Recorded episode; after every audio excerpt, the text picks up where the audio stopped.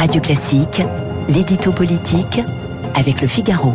8h15 sur l'antenne de Radio Classique, l'édito politique avec Guillaume Tabar. Bonjour Guillaume. Bonjour Renaud. Notre démocratie est en danger, c'est ce que dit Catherine Vautrin dans un entretien à l'Express. En quoi la prise de parole de la présidente de l'agglomération de Reims est-elle importante dans le contexte actuel? Oui, un avec Catherine Vautrin. Euh, peut-être que le nom de cette ancienne ministre de Jacques Chirac, vice-présidente de l'Assemblée nationale sous Sarkozy et Hollande, euh, ne dira pas grand-chose à beaucoup de nos auditeurs ce matin. Et pourtant, elle a failli devenir Premier ministre il y a un an. Euh, c'est elle qu'Emmanuel Macron avait choisi pour Matignon, et même plus que cela, hein, ce n'était pas une simple hypothèse, il lui avait formellement proposé le poste. Elle avait même rencontré Jean Castex pour organiser la transition, jusqu'à un certain nombre de macronistes érigent en tâche indélébile le fait d'avoir voté en son temps contre le mariage pour tous.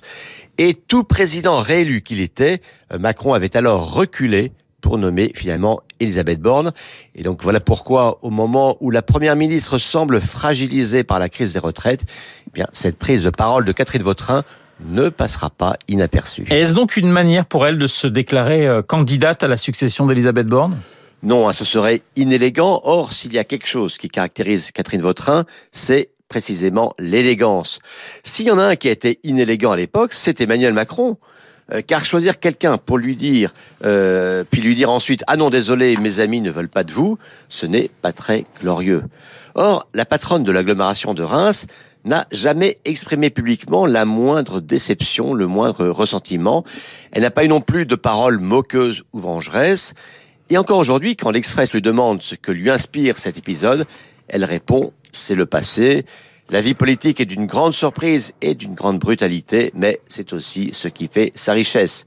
Et quand on lui demande encore aujourd'hui de commenter la crise sociale et politique que nous traversons, elle répond je me garderai bien de donner des leçons. Bon, pas de leçons donc, mais elle esquisse quand même quelques pistes pour l'avenir. Euh, disons que la recalée de dernière minute se rappelle au bon souvenir de ceux, plus précisément de celui, qui est aujourd'hui encalminé. Que propose-t-elle alors pour sortir euh, de la crise, Guillaume? Alors franchement, rien euh, d'hyper original. Hein. Euh, s'attaquer à la question de l'emprise carbone, aborder la question du travail avec un logiciel autre que celui du XXe siècle, le retour à l'ordre et au respect des institutions, s'appuyer sur les territoires. Bon, elle n'est pas la première à dire cela.